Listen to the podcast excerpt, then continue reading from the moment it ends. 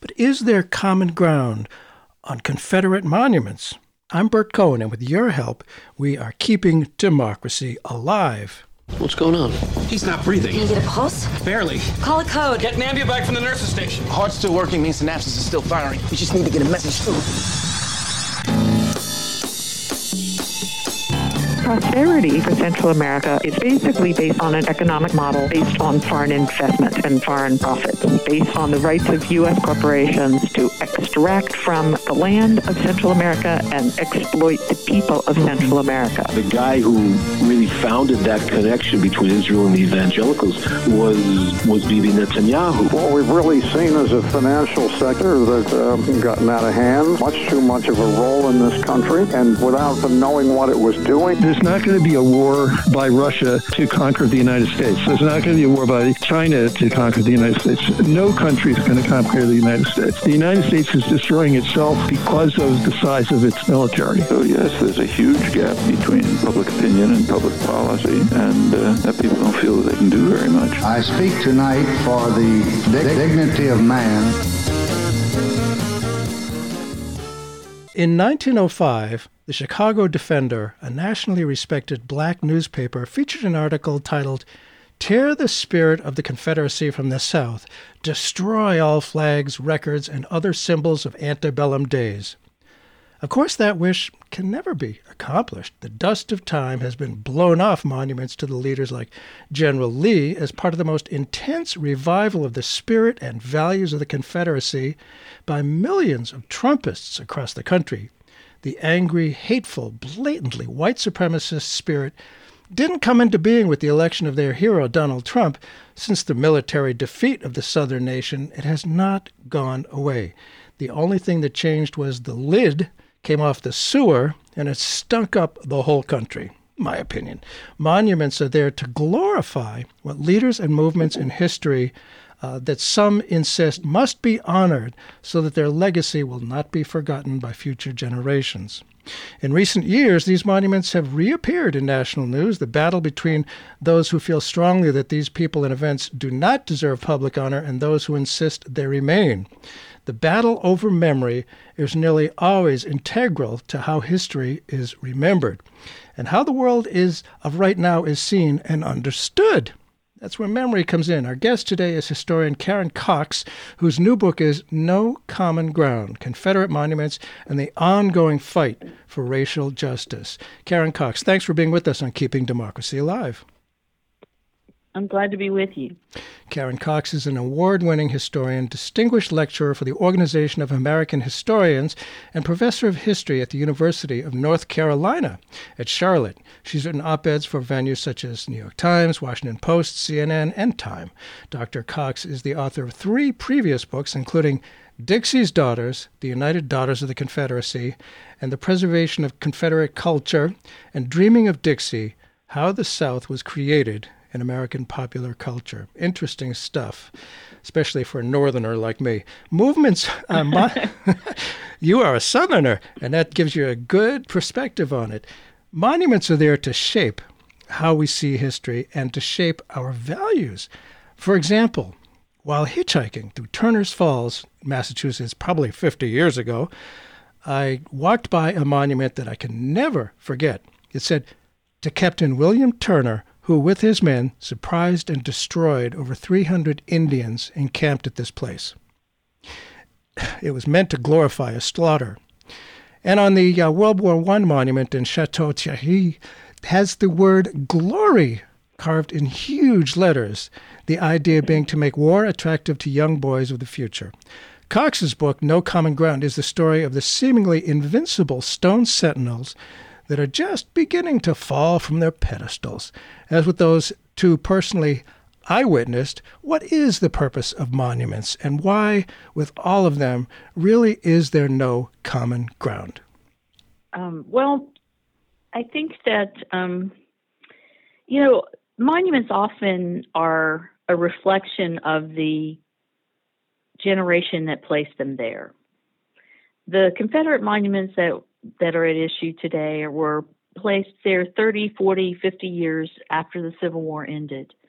And this is about their attempt to vindicate the Confederacy and vindicate uh, Confederate soldiers, and and to do so in very public places, um, uh, and and a, as a means of shaping memory uh, in some ways, uh, but also reminding uh, Black Southerners in the South, in particular, that uh, you know that they're second-class citizens, and um, and the you know placing them adjacent to a courthouse um, is very purposeful, and and then you know the no common ground the way this book has a couple of meanings. I you know there's no common ground in terms of um, how people on both sides of this issue perceive what these monuments mean. Um, there never have been there never has been any common ground mm. so that's part of it and then and then the no common ground the other part of this is that um, on the grounds of courthouses which should be democratic spaces which should be shared ground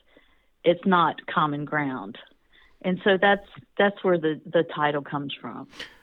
Interesting, because you know certainly individuals have a right to put up, you know, non-hateful things on their own property and their lawn.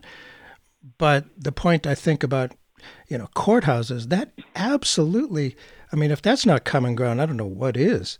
And you know, it, it just having them there. Uh, reinforces uh, a, something that is not common ground for sure.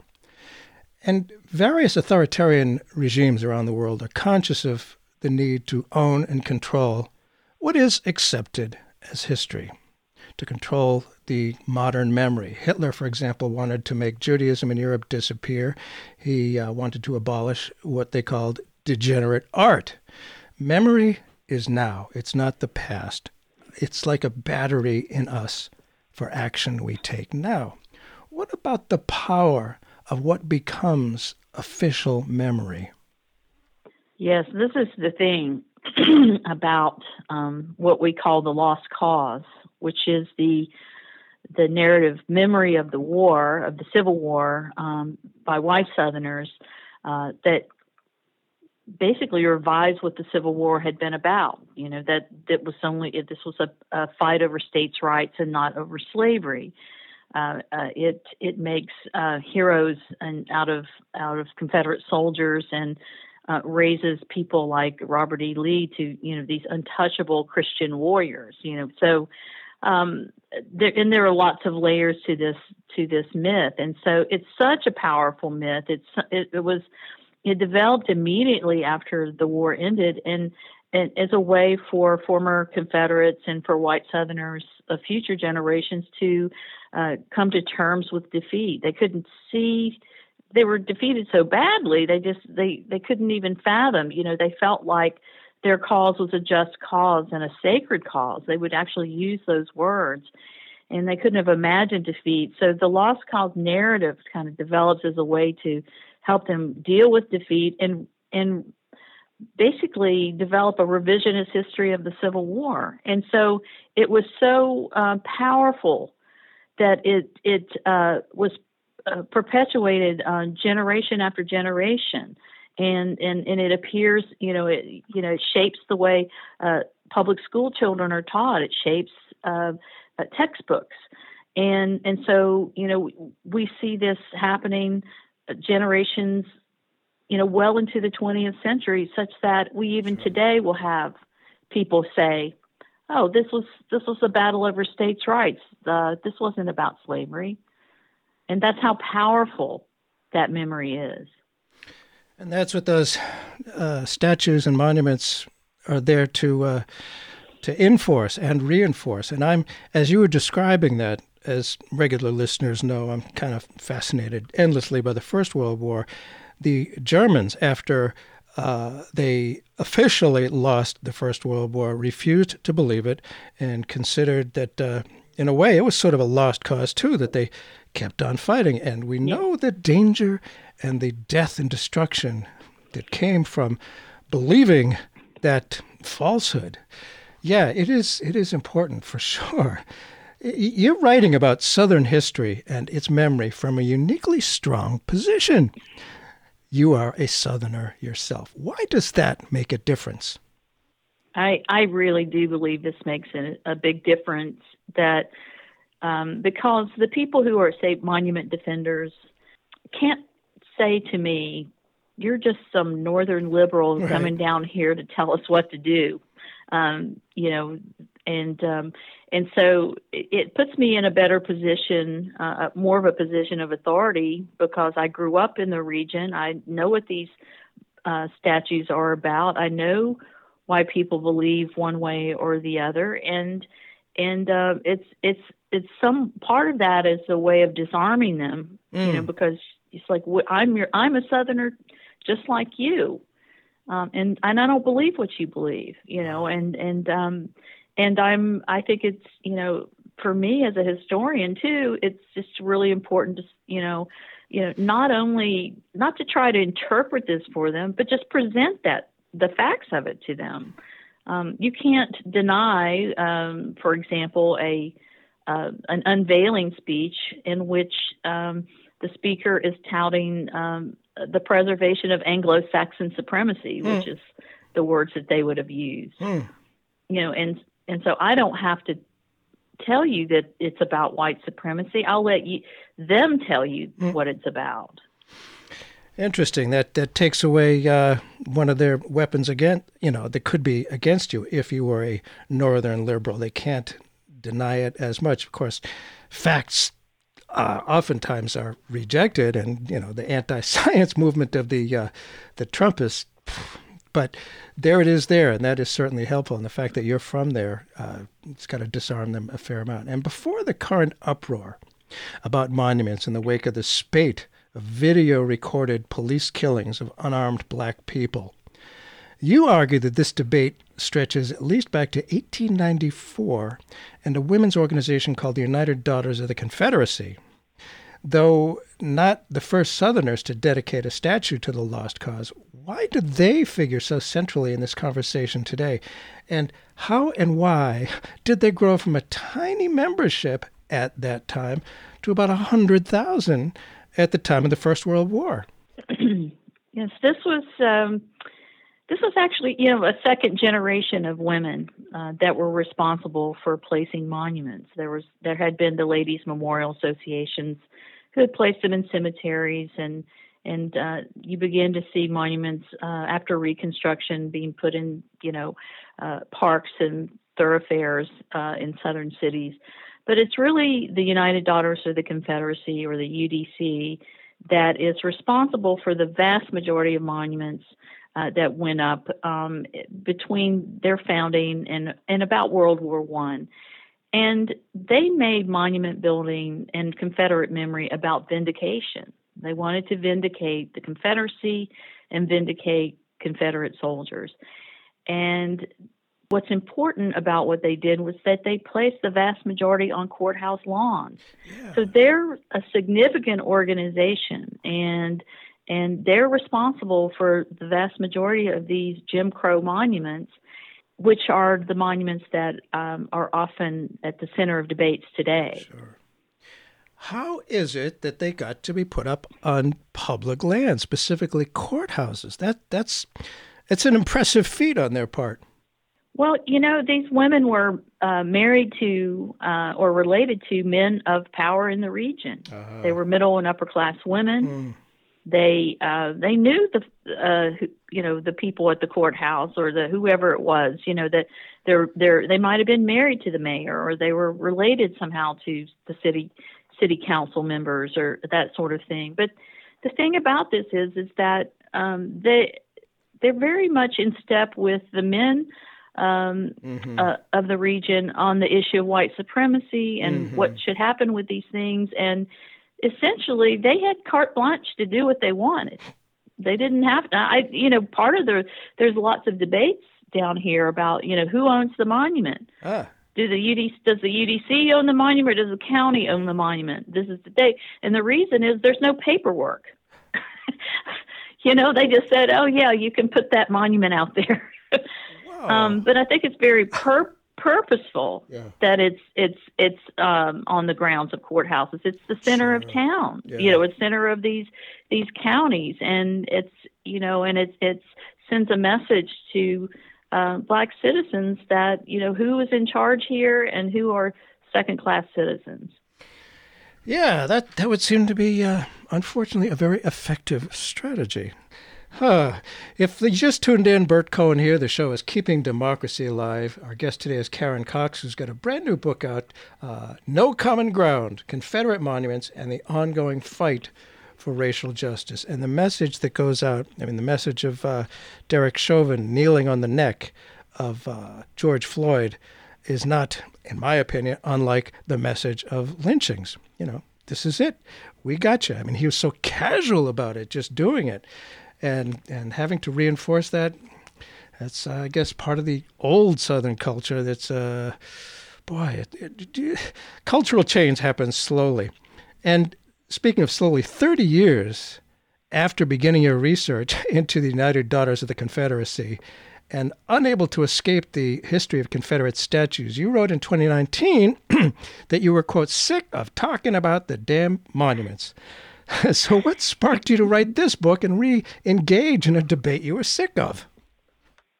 Right. I, I had been on the road for two years, and it seemed like every time my phone rang, it was another journalist wanting to know about uh, the United Daughters of the Confederacy and these monuments. And I, I realized I, I think that um, I felt like I knew this probably better than anyone else, uh-huh. to be uh-huh. quite honest. Uh-huh. Um, sure. I'd been doing it for a long time.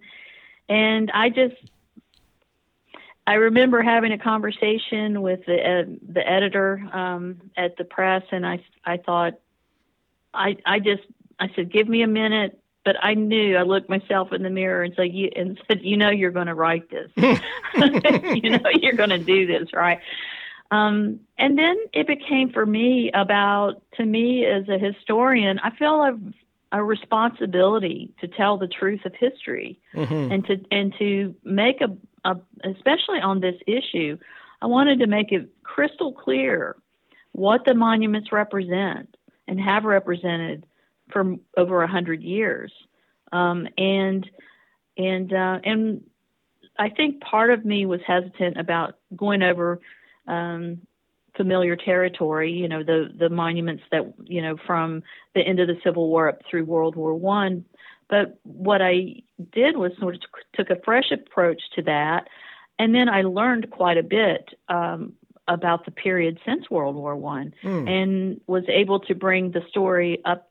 You know, the story was still an ongoing story uh, last summer. You know, I, I was I probably would have ended the book with uh, the story of Charlottesville, mm-hmm. and then George Floyd was murdered, and then next thing you know, the you know the protests took aim in, in the South. It took aim at, at Confederate monuments, and here I was again. And so you know, I I I think it's it's it's an important. Um, it's important for people to understand, you know, and what those connections are and the longer history of the of these statues. Some historians said how good it would be if everybody could think with history. It so rarely happens.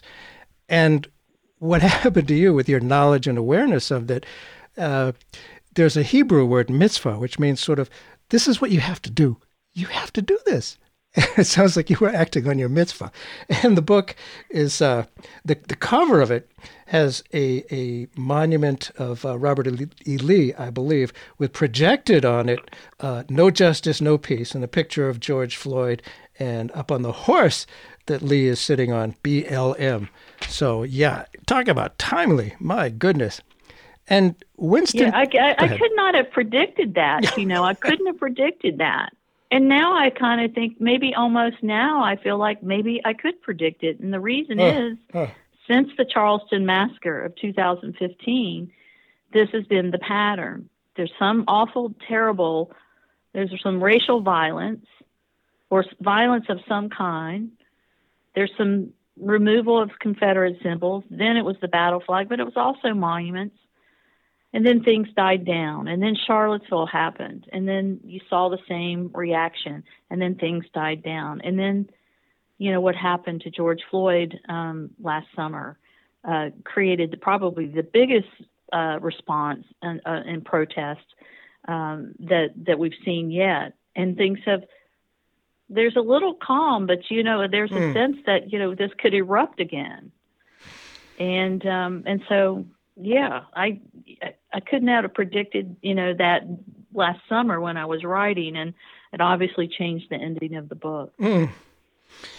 Boy, you just never know about history. It just it's always surprising, and the fact that when I grew up in the 50s and 60s, and yes, I am that old, I thought that racism was just something that happened, you know, it's just a few white crackers down south.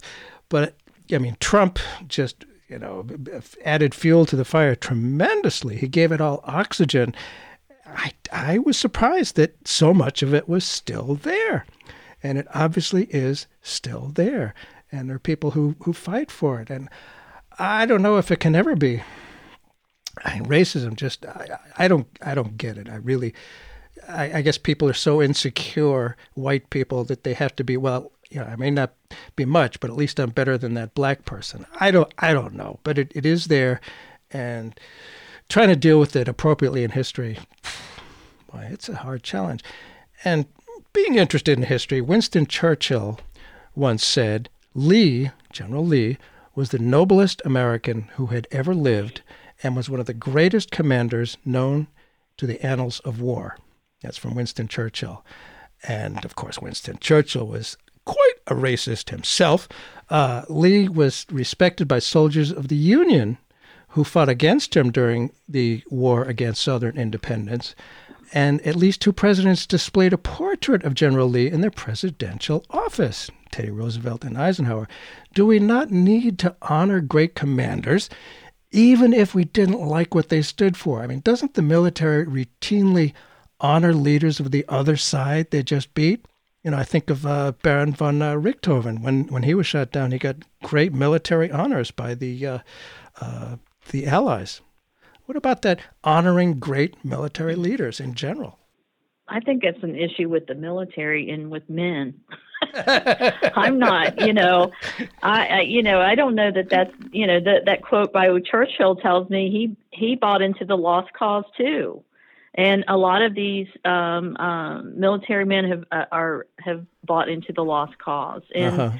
and um, you know there's a a new book out by Ty Seidule, who was taught at history at West Point about called Robert E. Lee and Me. I think that's the name of mm. it, in which he he addresses that kind of thing around the you know why you know this you know so many people in the history of uh, uh, of the military, you know, in, in, our country have like, you know, honored people that, um, you know, were questionable. I mean, I, I honestly don't get it. You know, I mean, they, you know, as I think that um, African Americans had a better uh, point of view about about that monument on Richmond Avenue to Robert E. Lee, and uh, which was like, why are we uh, why are we celebrating a traitor? Um, why are we celebrating someone who led an army to perpetuate human slavery? Mm-hmm. Why are we celebrating someone who took up arms against the United States, which was basically a violation of his oath as a as a U.S. soldier?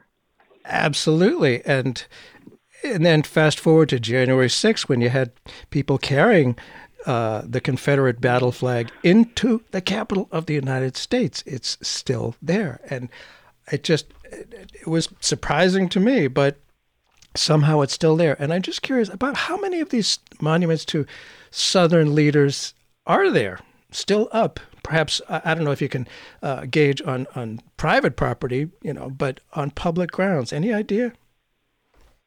Well, the the the the numbers, the figures that we the best figures that we have come from the Southern Poverty Law Center. Uh-huh. Good people. And there were there of monuments. Now there are all kinds of memorials, markers, street names, school names, park mm-hmm, names. You know, mm-hmm. those, put those aside. Mm-hmm. Of of monuments alone, there probably were built between 750 and 800 monuments were built. Not, and that's to some are leaders, some are just the common soldier. You know, depends on where you live in a you know in the in the region what kind of monument. There will be bigger monuments at state capitals so 750 to 800 total were built. Of that number let's say it's 800 of that number maybe around 100 have been removed. That means there are still 700 mm. there's always work to do. And I'm someone who, who really, you know, values learning from history. And you say removing a monument is not an erasure of history. Please say more about what you mean. Yes, I. That's just a bogus argument to me um, because um, I'm a historian. Um, right. I know how these things work. Right. um, uh, so much. I mean, we've there's been many things that have been removed. We've removed um, Jim Crow signs that say colored entrance or whites only. Mm-hmm. Uh, those things, those are not acceptable. Um, and they've been removed, but we still know the history of Jim Crow. Yes. And, and, and we'll always be able to know the history of these monuments because there are photographs, there are postcards, there are the speeches that were given during the unveiling, and um, there are books of history. And anyone, even if you didn't pick up my book, you could go to an archive or a library and learn about these things. So history hasn't been erased. What is happening if a monument is removed is you've removed a symbol of divisiveness. Ah, that's a good point.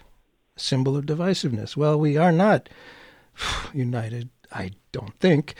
Um, though the primary objective back in the 2017 Unite the Right rally in Charlottesville had been to mobilize white supremacists.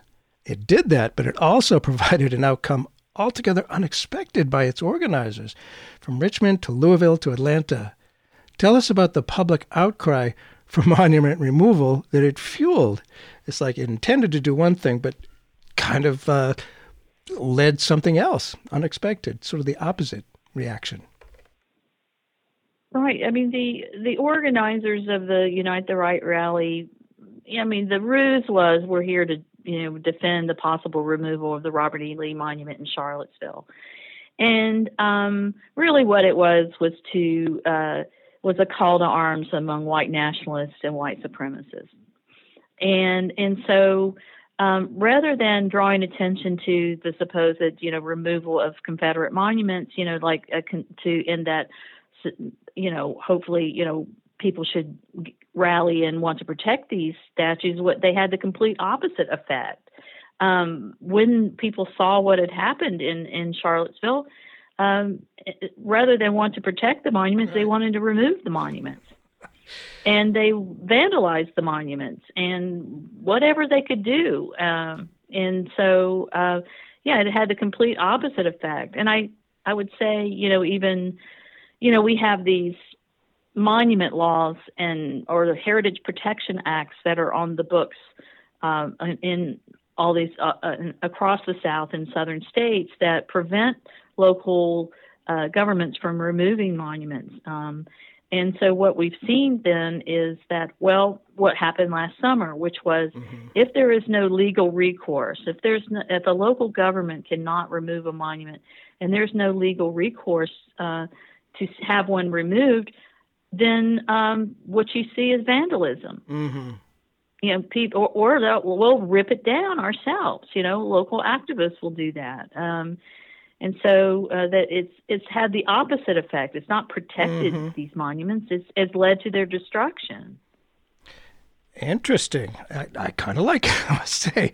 And as one who reads a lot of history, I'm not a historian, but I like reading it all the time. Nearly all and only about the First World War, which I find endlessly fascinating. That's what I read. It seems to me that historiography is always subjective.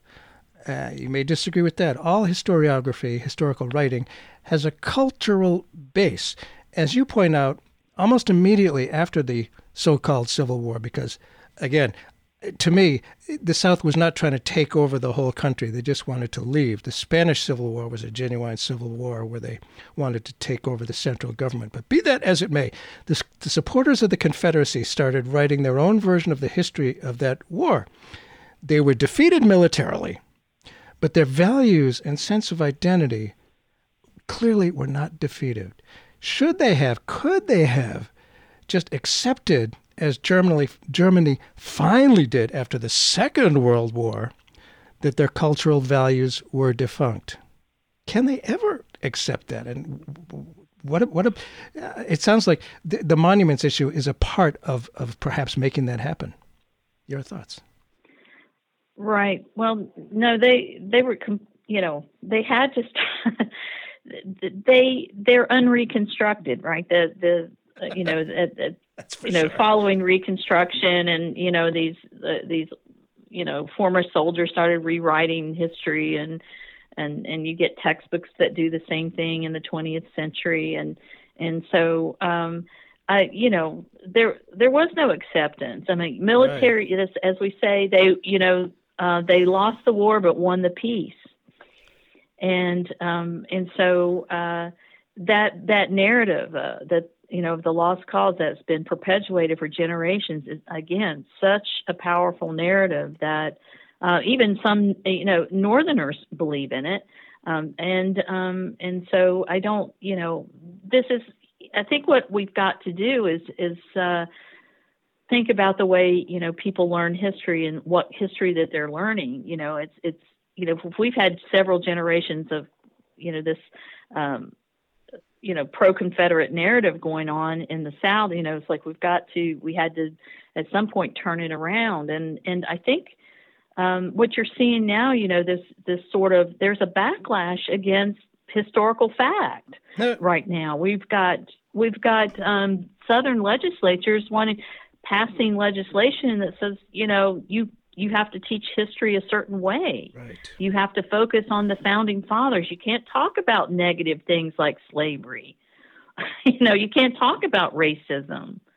You know, it, it's that kind of thing that's that's happening and and I think you know they know as well as we know on both sides of this. We know the power of history, yeah. and and we and we've got to win that battle. I think. I, I wonder if if we can, and and you know certainly they uh, they don't want to believe it, and the culture just uh, doesn't seem to go away no matter what the facts are. They cling to those values, and I, I'm hoping that over time it can have less and less. I mean, but then again, you know, Trump breathed new life into this whole uh, Southern racist thing. And in the mid 20th century, as you're right, Confederate culture didn't make as many monuments as in the early 1900s.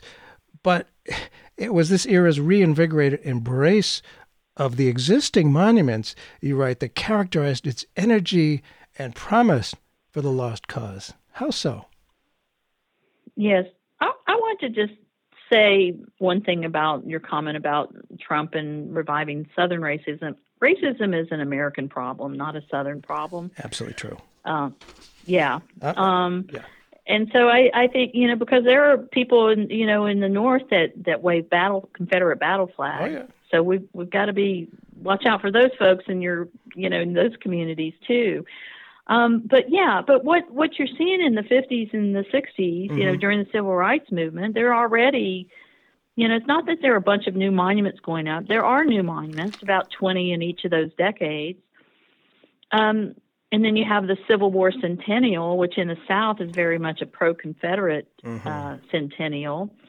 Um, and and so the ways and and so these these monuments are on you know are there and what you what you begin to find is that people will you know again monuments aren't static not these monuments confederate monuments may look like they're not they're just standing there but they have meaning and people use them for different purposes so in the 50s for example you know you on a uh, we uh, commemorating uh, Confederate Memorial Day, you might have a Yeah. you know a state representative, as you did in Mississippi, stand next to the Confederate monument and not talk about uh, Confederate memory, but talk about um, how they feel under attack by the federal government and uh, they're concerned about communism and Mhm. and so that, you know they add they add layers to that narrative um, and so and you know and then we have you know on college campuses this this kappa alpha fraternity that considers robert e. Lee its spiritual founder. Um, those they reenact secession at local confederate monuments. And um, and so it's it's it's uh, uh, you know and it's and it's being done in a very public way. And it's and it's Yeah. it's uh, reaffirming the values of white supremacy and racism and and uh, through this this sort of uh, these rituals Yes. and commemorations and and making you know and, and it's making a statement to local black citizens. You know, you're still yeah. second class. It's it's true that certainly rituals are extremely important to any culture, anywhere, in any time. And certainly the whole country was dependent on slavery. It wasn't, yes, it, it, was physically in the South, but the whole country, and there's racism everywhere. It's, let's face it, it is. You're right, absolutely right. Uh, for those who may have just tuned in, Burt Cohen here. The show is Keeping Democracy Alive. Our guest today is historian Karen Cox, whose new book is No Common Ground Confederate Monuments and the Ongoing Fight for racial justice. And speaking of the 60s, it was in 1965, you write, that blacks became notably more assertive in expressing contempt for Confederate symbols. That must have been a little bit uh, taking some chutzpah and a little bit bra- uh, brave. And w- what changed there in, in 65 that they uh, became more assertive in uh, expressing contempt for those symbols?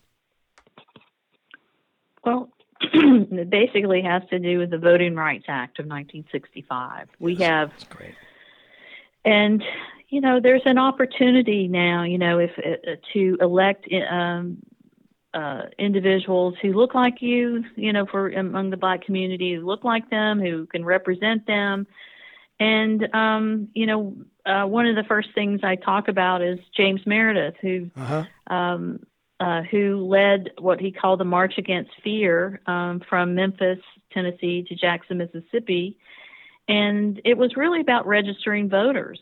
And uh, of course, you know, he was shot just a few miles into the state of Mississippi, and they, you know, and uh, and what you saw is, you know, uh, all the the civil rights leaders come come to the fore. Stokely Carmichael, Martin Martin Luther King junior mm-hmm. is there, and they continue the march, and it becomes known as the Meredith March. And um, as they go into you know these towns in the Delta, they kind of coalesce around a Confederate monument, and to and and you know and what you're hearing there, you know, is not speeches about Confederate soldiers; it's about civil rights and voting rights, and and um, and so they're uh, they're beginning in, in that time to really reclaim the space um, these spaces around Confederate monuments in, in doing that. And it is much more confrontational and, uh, mm-hmm.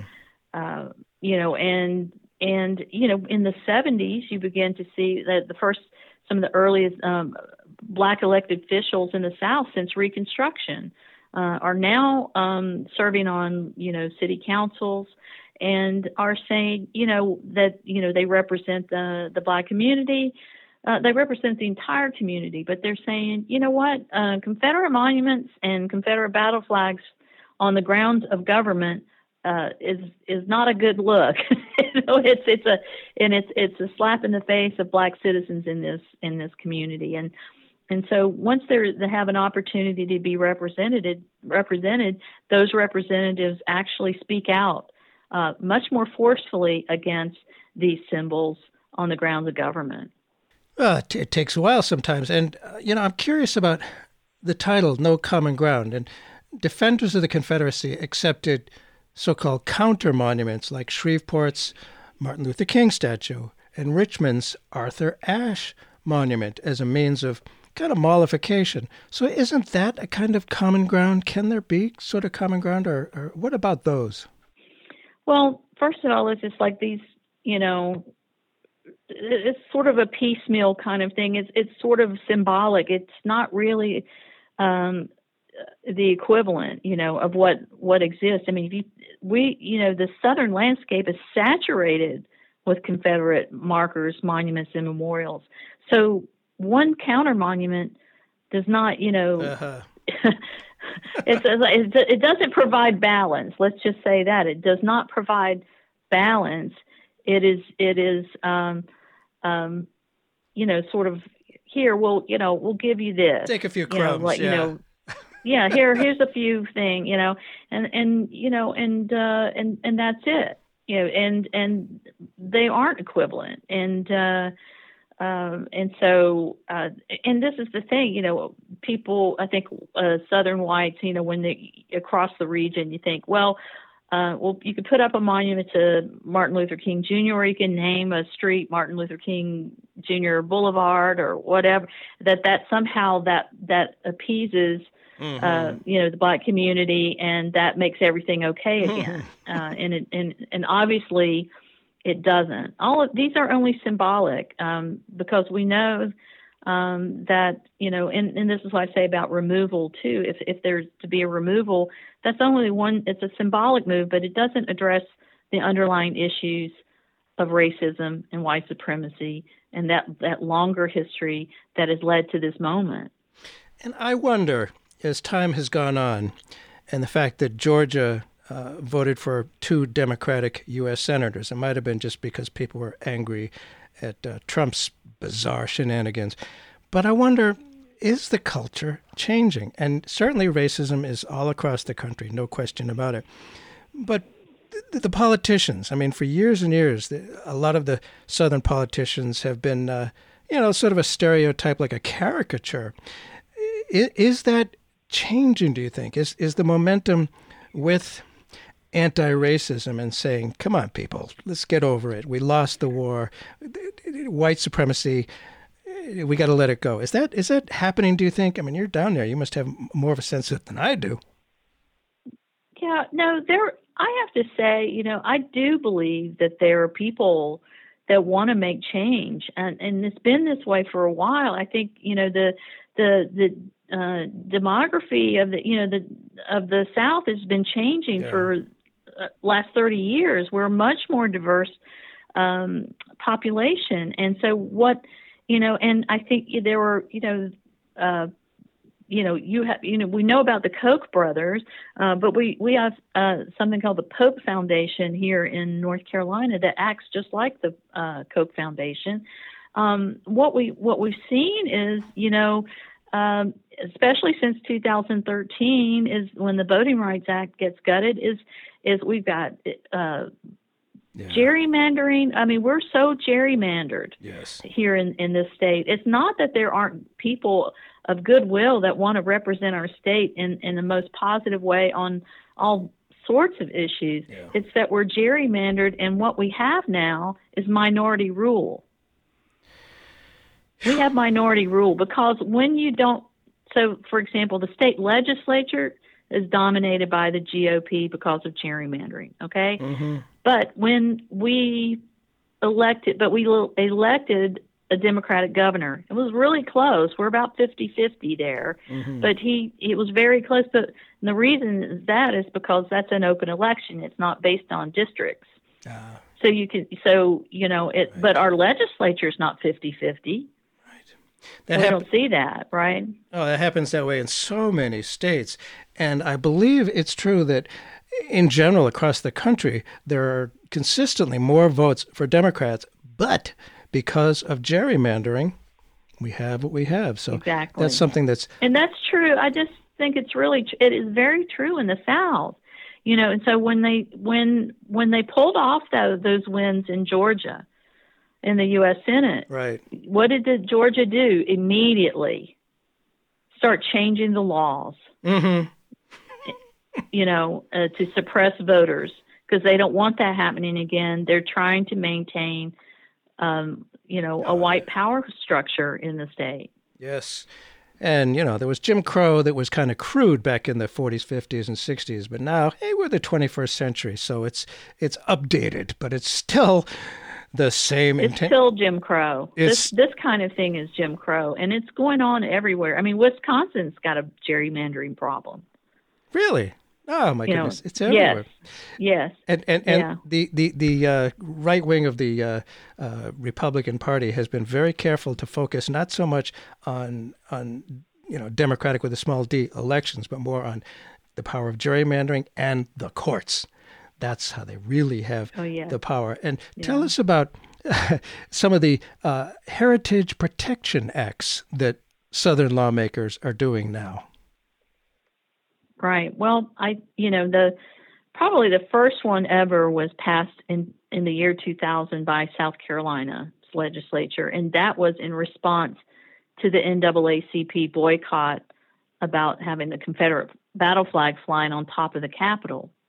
And so when they pulled that, took that down, they put it on the grounds of the of the Capitol on a flagpole, but they passed a law that that then made actually it, it, was like we're going to protect all of our monuments, and they actually defined that battle flag as a monument. Uh, so that was the first one, um, but it's really been since the Charleston massacre in 2015 that states have passed these uh, monument laws or heritage protection acts, and North Carolina, where I live, to me it was like the most insidious and uh, and poorly timed piece of legislation ever.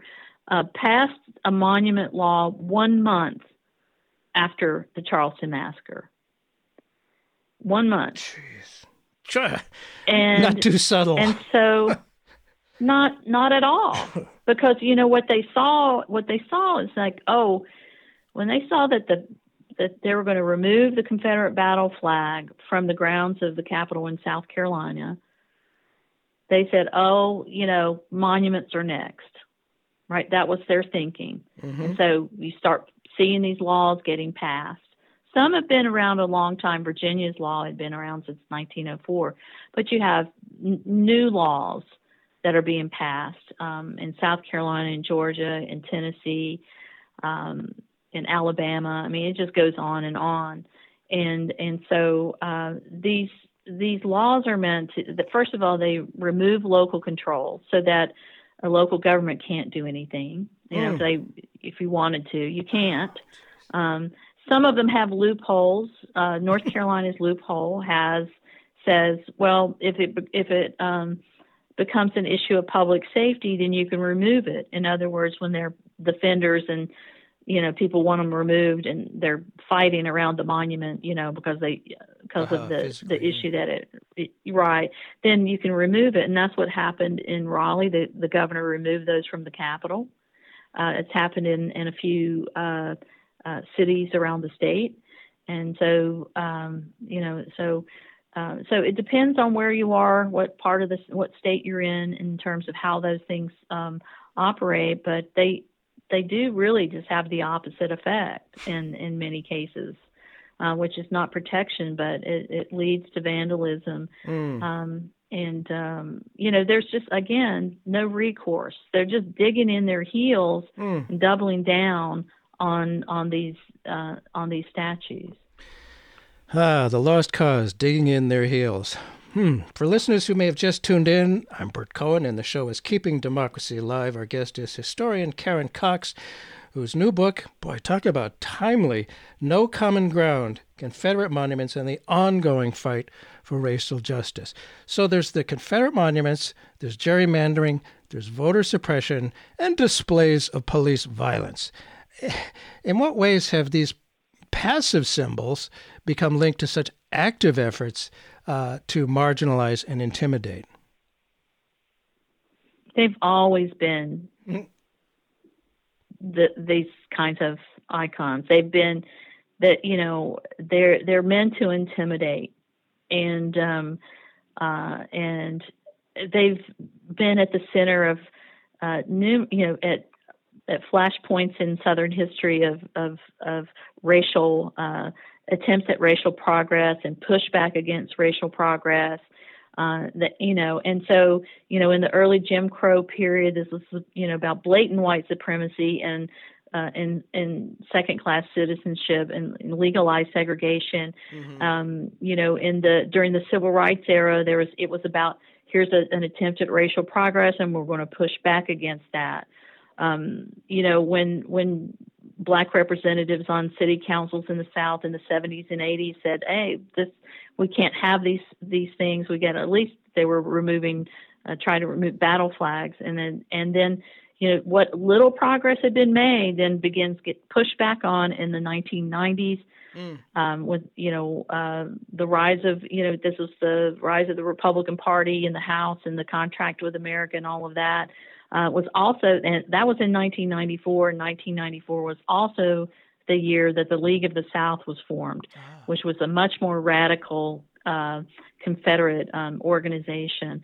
And so they're they've always been. Um, I you know I, I consider monuments one tool in the arsenal of white supremacy. Ah, that's yeah, that's interesting. That that uh, describes them, and. Uh, you know, it, it does talk about minority rule. Minority has ruled. And I discovered a quote from abolitionist Wendell Phillips, who, uh, after the war, noted quite presciently, I think, he said, maybe the South would never again leave the Union or take up arms against it, but it would rule from within. And I think that's exactly what happened. That minority has ruled.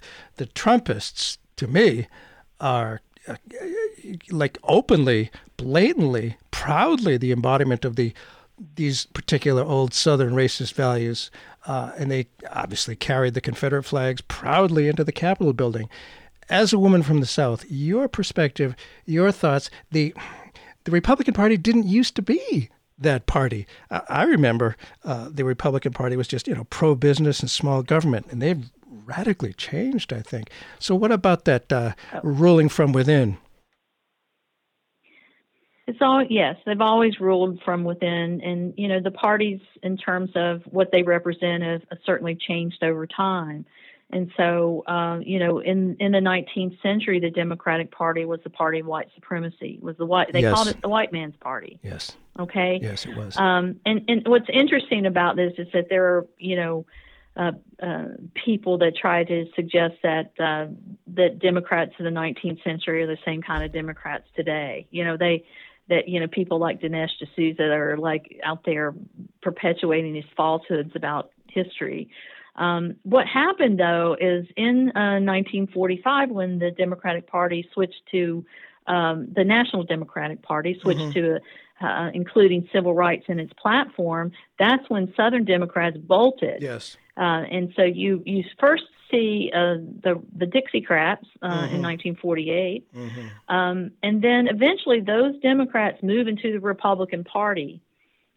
And those Southern Democrats move into the Republican Party, and then the Republican Party is eventually pushed toward a more conservative um, platform, and the Democrats, um, you know, are obviously representing uh, civil rights, um, you know, and, and other sorts of progressive legislation. And in 1965, when that Southerner LBJ signed the uh, Voting Rights Act, that must have really, uh, you know, closed the door on any uh, racist Democrats staying within the, the, the Democratic Party. They, they, must not have been too pleased with LBJ. Uh, the prob- no, no. I mean, there were there were there were people ha- who were hangers on to the Democratic Party who were still kind of thought about the Democratic Party and the in the way, uh, you know, I mean, Jess, I think Jesse Helms had been a yes. Democrat. Ah, I forgot. Right, that. and he and he switched to the Republican Party. Same thing with you know Strom Thurmond, who Yes. who was the presidential candidate of the Dixiecrats, Mhm. who ended up a Republican. Yeah, well, that's where they are now. And uh, you draw parallels between the Confederacy's lost cause version of history and Trump's post election challenge and its associated campaign of, disinf- of disinformation. Say more about those parallels, please.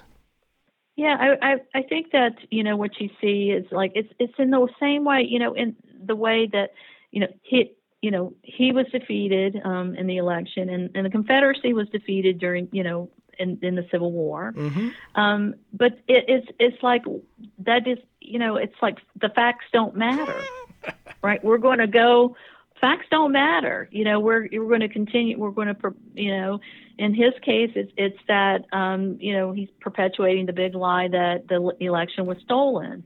Um, you know, and the Confederacy said, well, you know, our cause was just, and we, it wasn't about slavery when we know that it was about slavery and um, you know, and so uh, there those those parallels, and then there was the, the you know the entire uh, his you know kind of at the at the end of his uh, uh, presidency, you know, he started this this program, you know, of you know of the 1776 Oh, commission I and know. how they were going to re you know revamp American how American history is taught.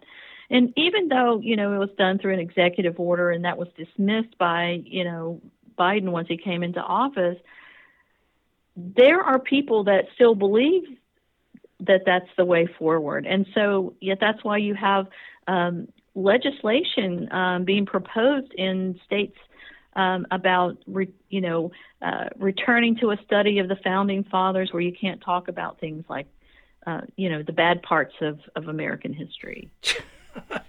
myth over reality. Love it. It's, uh, it's so much easier. It's so much more fun to believe in myth. so much more reassuring to believe in myth. So removing Confederate monuments is an intermediate goal, is it not? I mean, it's not an end in itself. What do you believe no. must follow from that? I I think that there has to be a real reckoning with the racial history of this country, beginning with slavery and and extending into Jim Crow, and we can talk about mass incarceration and yes. all these sorts of things. I mean, we have a, a long history, a bad history of how, uh, of, as Americans, of how we've dealt with race in this country, and and so a removal is is just one is a symbolic uh, effort, but it is not the the end game. I do, do believe there has to be some uh, truth and reconciliation. And with any personal growth, if you don't face the reality, you're not going to have that growth. You got to face the reality of it. And here we are as, as a country, we're trying to do that, and hopefully your book can help. The book is No Common Ground Confederate Monuments and the Ongoing Fight for Racial Justice. Thank you so much for being with us. It's, uh, it's quite a struggle, and it never seems to end, but uh, maybe we're getting there. I don't know. Thanks so much for being with us. Well, thank you for having me on your show.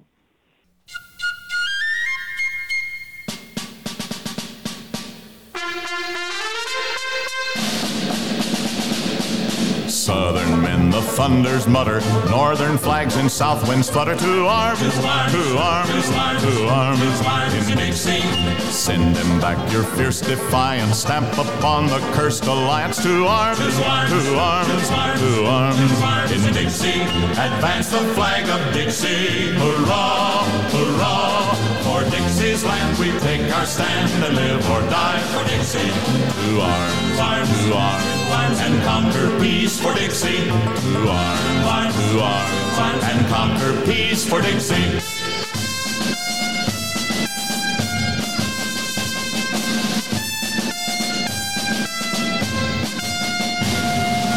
Fear no danger, shun no labor, lift up rifle, pike, and saber to arms, to arms, to arms, to arms, in Dixie. Shoulder pressing close to shoulder, let the odds make each heart bolder. To arms, to arms, to arms, in Dixie. Advance the flag of Dixie, hurrah, hurrah.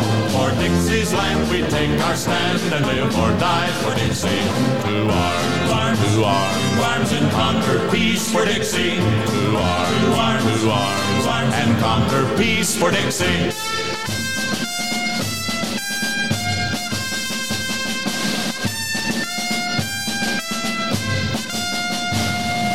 Swear upon your country's altar never to submit or falter. To arms, to arms, to arms, in Dixie. Till the spoilers are defeated, till the Lord's work is completed. To arms, to arms, to arms, in Dixie. Advance the flag of Dixie, hurrah, hurrah. For Dixie's land we take our stand and live or die for Dixie. To arms, to arms, and conquer peace for Dixie. To arms, to arms, and conquer peace for Dixie.